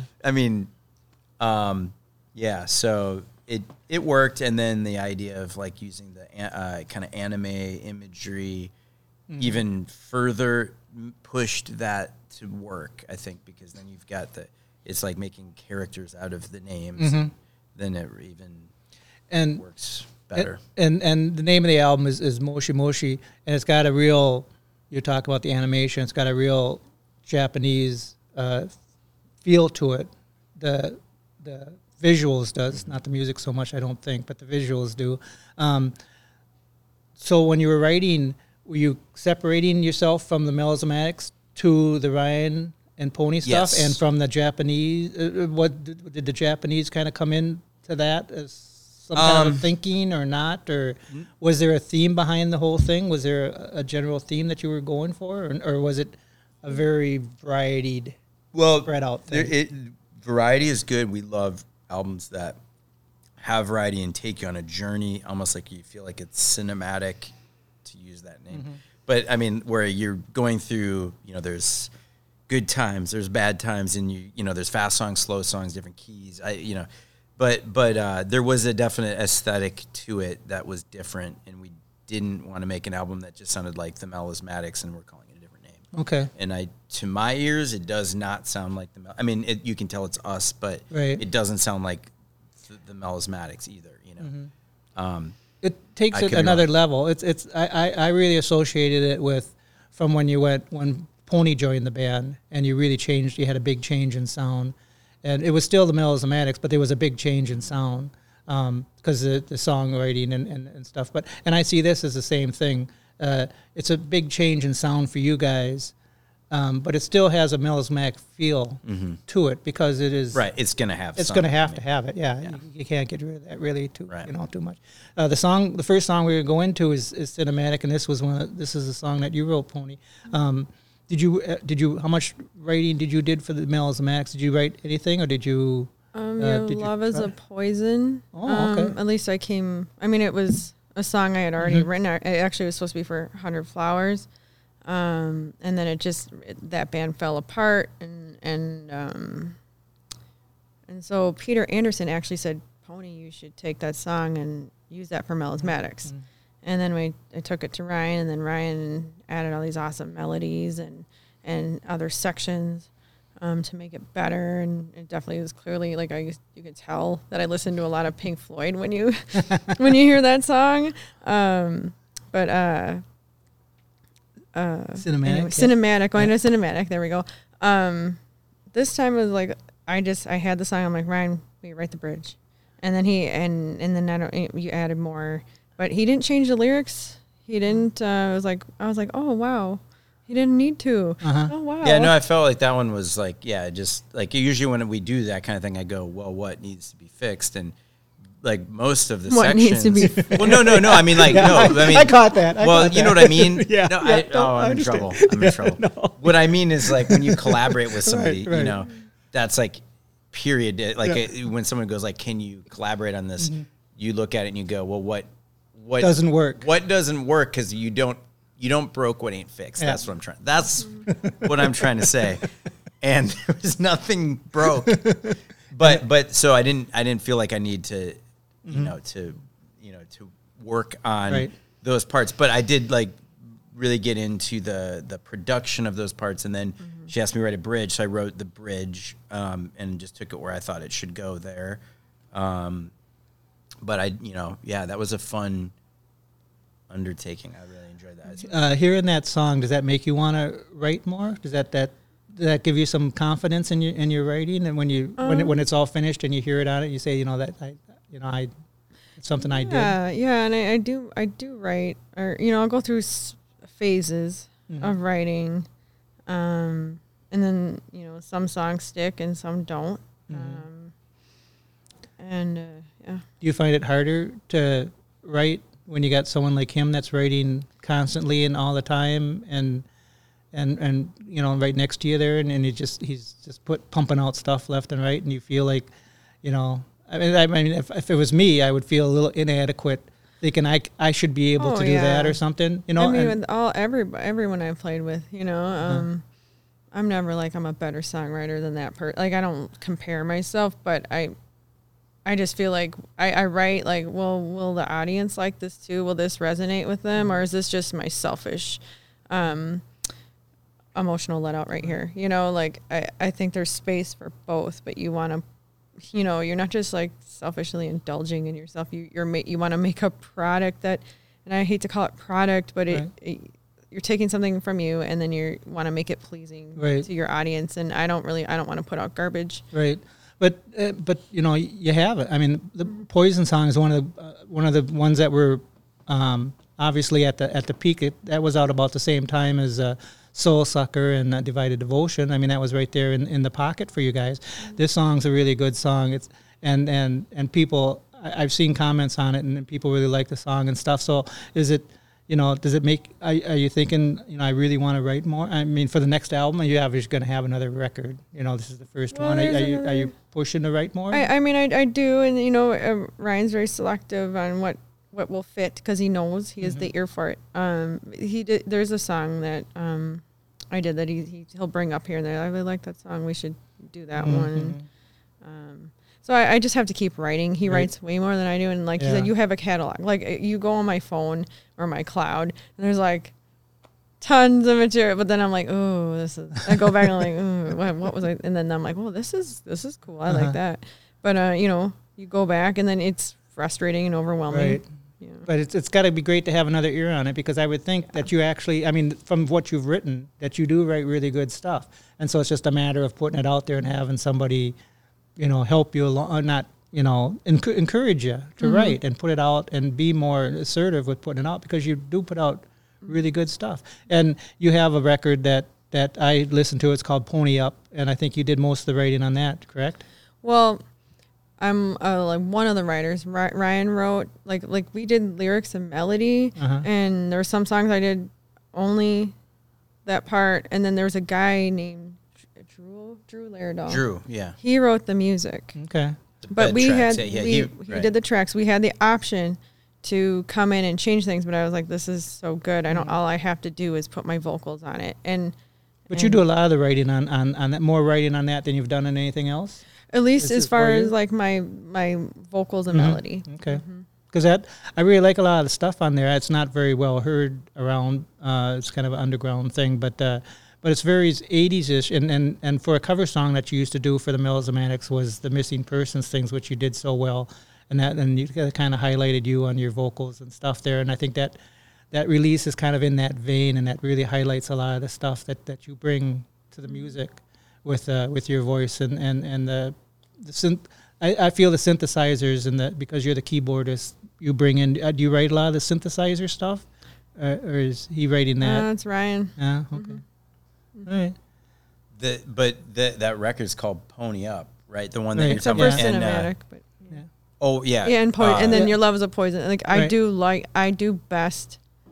The better songs come out if I start on the keyboard. Keyboards. Okay. I mean, I can I do write on guitar. I mean, in Regi Radio, I did write a song, but it never. I mean, it was going to be an album, and then I left. So, Mm-hmm. um, I thought that was a solid. I don't know. It's like, I don't know. it's just It's it's weird. Yeah. it's weird. it's it's it's weird to try and get people's to not. Uh, I've been in that position too, where you you don't want to disappoint people, and you're so self conscious of that that you actually pull back instead of actually pushing forward. And it seems like with a little, you know, push and a little thing that you know, you you really have some good stuff, and you, but not enough of it. Mhm, right. I know. I know. Okay. Okay. You just keep encouraging. It's Uh, this working on this will be one of your songs. This is uh, cinematic, and this is from the Ryan, new release uh, from Ryan and Pony called Moshi Moshi.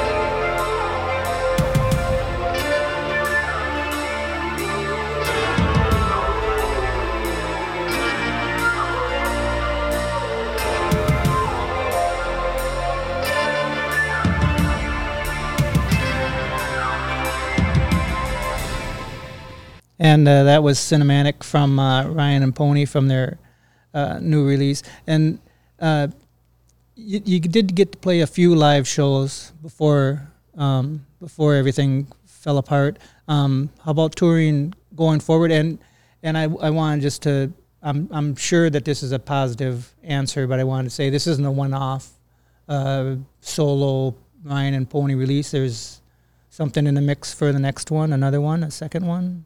There's always something next, you know.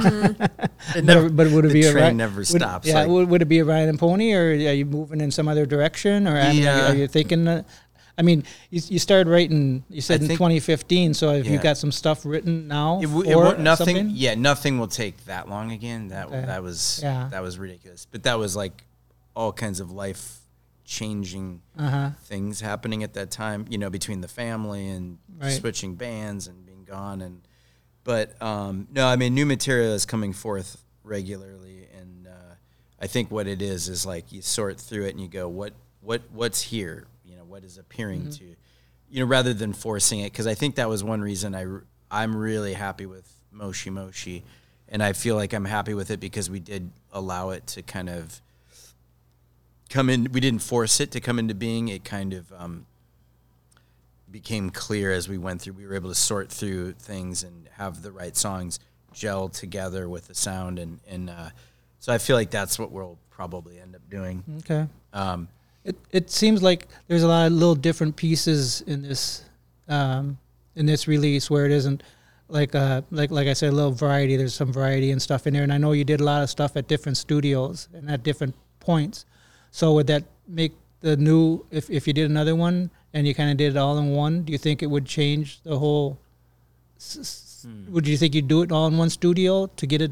It would be such a different sound for the for, for the band, you know. yeah, Or do you think you would purposely maybe do things at different points to make it so it sounds similar to what you're doing now with I- what you released? I don't know that the time or location is really what changes it for Oh, us, okay. but but I think um, again, like I always try to not repeat things. As you know, I think we've always set out to not do the same thing again. So I feel like it would be like, what didn't we do on the last record? Well, let's see. There could be like some Uh-huh. crazy hardcore punk, and then do a punk song electronic, and then Okay. do. Uh, we didn't make any. I don't know. Just like try to explore things that didn't. we yeah, didn't we do. have ideas that we Yeah. we there are ideas that we didn't we were Right. gonna do and we didn't. Yeah, do. there was stuff So that moving didn't forward, make you're always moving yeah. forward, always Right, right. always trying to move and forward. Okay. What what do what's exciting to us because you know new things are exciting and you know, Uh-huh. re, do- doing a thing like something you already did isn't isn't always that exciting. But um, so that to me is kind of what what would you know dictate it. But I do like albums that sound like mixtapes where you go like, oh, what's that? Uh-huh. yeah, Oh, right. You know. Yeah.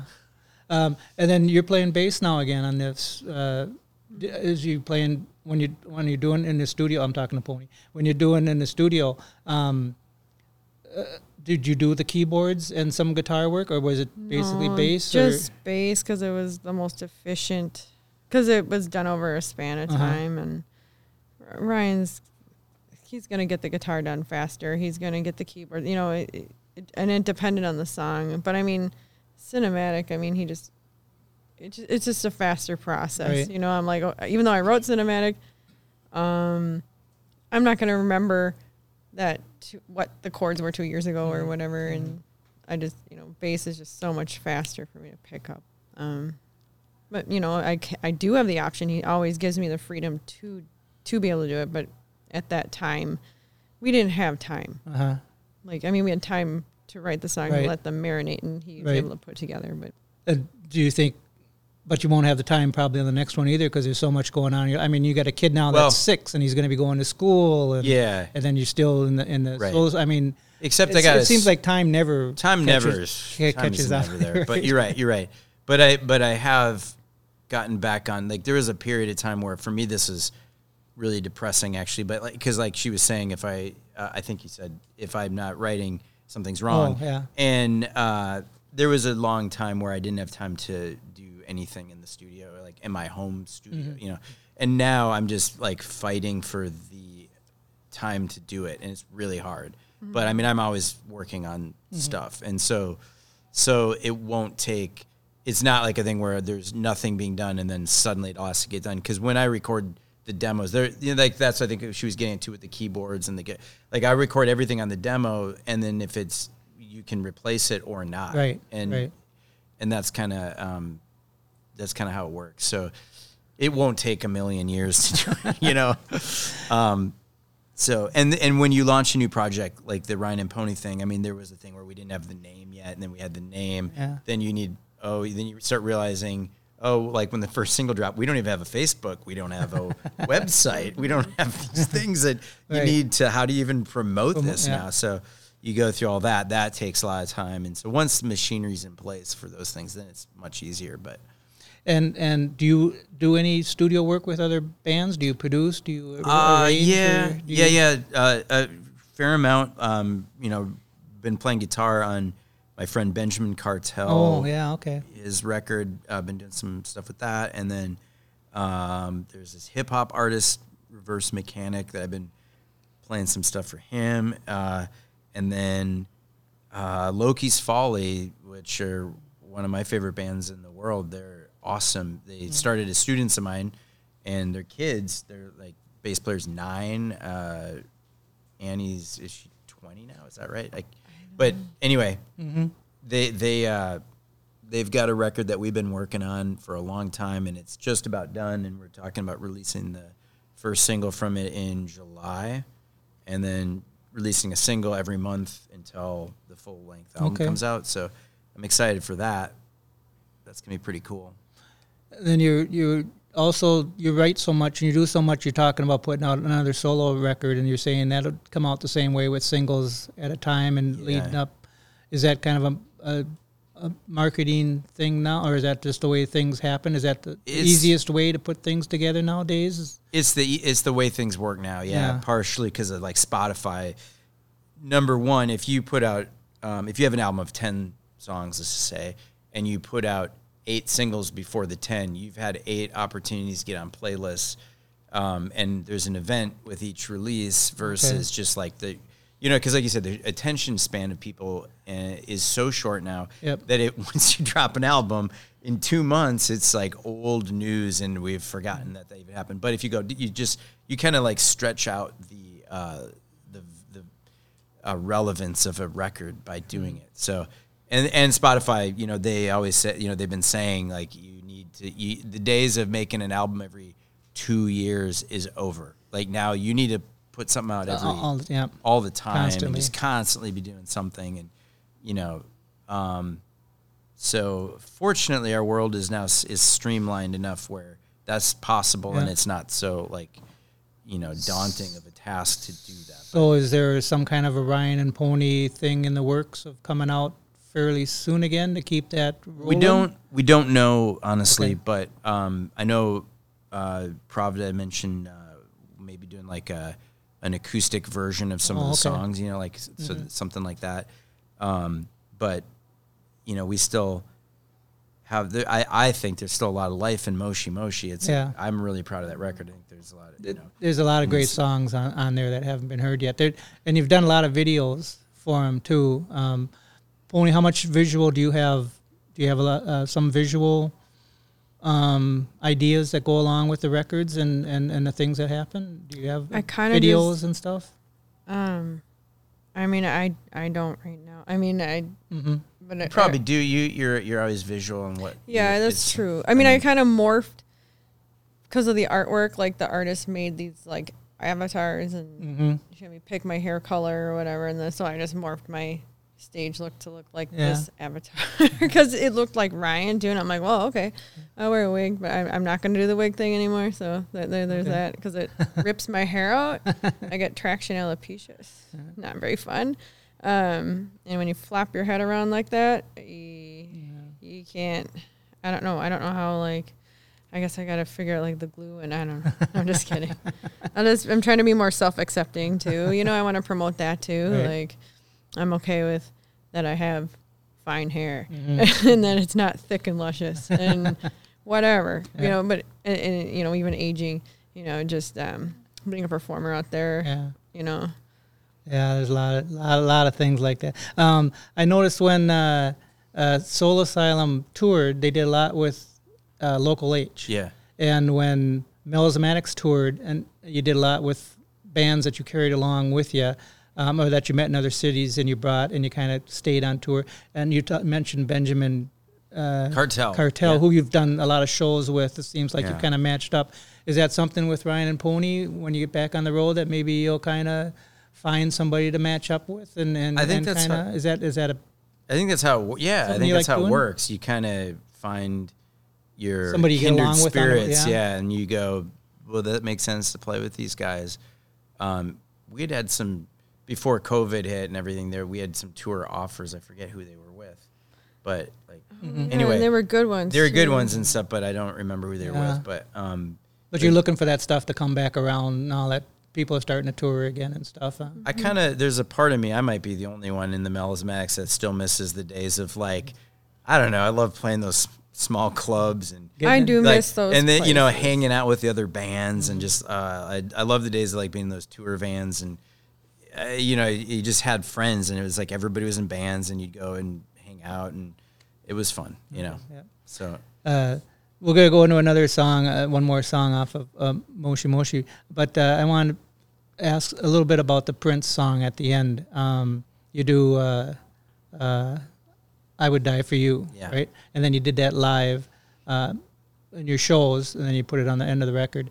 So, is that a song that dear to you, or is that something that fits with the Ryan and Pony release, or It- is that an homage to something else, or what's the yeah kind of the m- purpose behind one cover song?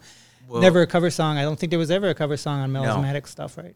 It was very intentional, really. Um, I think first and foremost, I mean, well, it's a song I always loved. I think, did you love that song I was too? I, I did. I liked yeah, it. Yeah. it's just a beautiful song. And then the, um, when when Prince died, I was doing these acoustic gigs, and I think I had a gig the day he died or after he died, and I was just like, I'm gonna play that song just because it took on this other level of meaning to me, you know, like, and uh, played that song acoustically, and then um, I think it was just when we were getting ready for our first gig ever. We were going to cover. We were just like, well, let's cover that song because we're playing First Avenue. It was still timely, you know, and and and. Uh, but we were like, but let's not play it like Prince did it because you can't Right. top that. You know, you just do something different. So what are we going to do? And I think we just said like, let's play it like we think Joy Division would, play, Oh, okay. or New Order or something. Yeah, like because the bass, I was like, oh, it's so simple. So then I remember like doing the driving bass, and mm. Yeah. Uh, and there's that song Ceremony by New Order. And it was the last Joy Division song, first New Order song, do do do do do do do do. And Yeah. so we're like, okay, here's the vibe. Let's get this vibe going. Okay. And then we ended up just with Peter jamming it out and it turned into what it was. And it was like intentionally not trying to be like a replication of Right. Prince's version. Because again, like, No, you- why would you why would you mess Right. with that? That's Right. perfect. Like, but then you just make But you do own. put your own spin on it, and you make it sound your own too. I mean, it's got a very good sound to it, and that's why I thought it's really interesting that you put it on there because you know it is hard to cover Prince and not be Prince. But you did that on that, and it came off really good as as your very own song and, and very different. And it's really neat that you put it on the end, kind of as a as a period yeah. to the album. Yeah. I, I, kind of saw it as that a little bit, and you play it at the end of the shows as kind of almost Yeah. a, a period Yeah. to the shows. You know. also like uh, uh, like speaking of how there's a cinema to an album i feel like that song yeah on that second i you know like on the vinyl copy side two when you kind of follow the arc of the songs you know right like the third to last song is the song called take it or leave it and it's kind of you know aggressive and then Yep.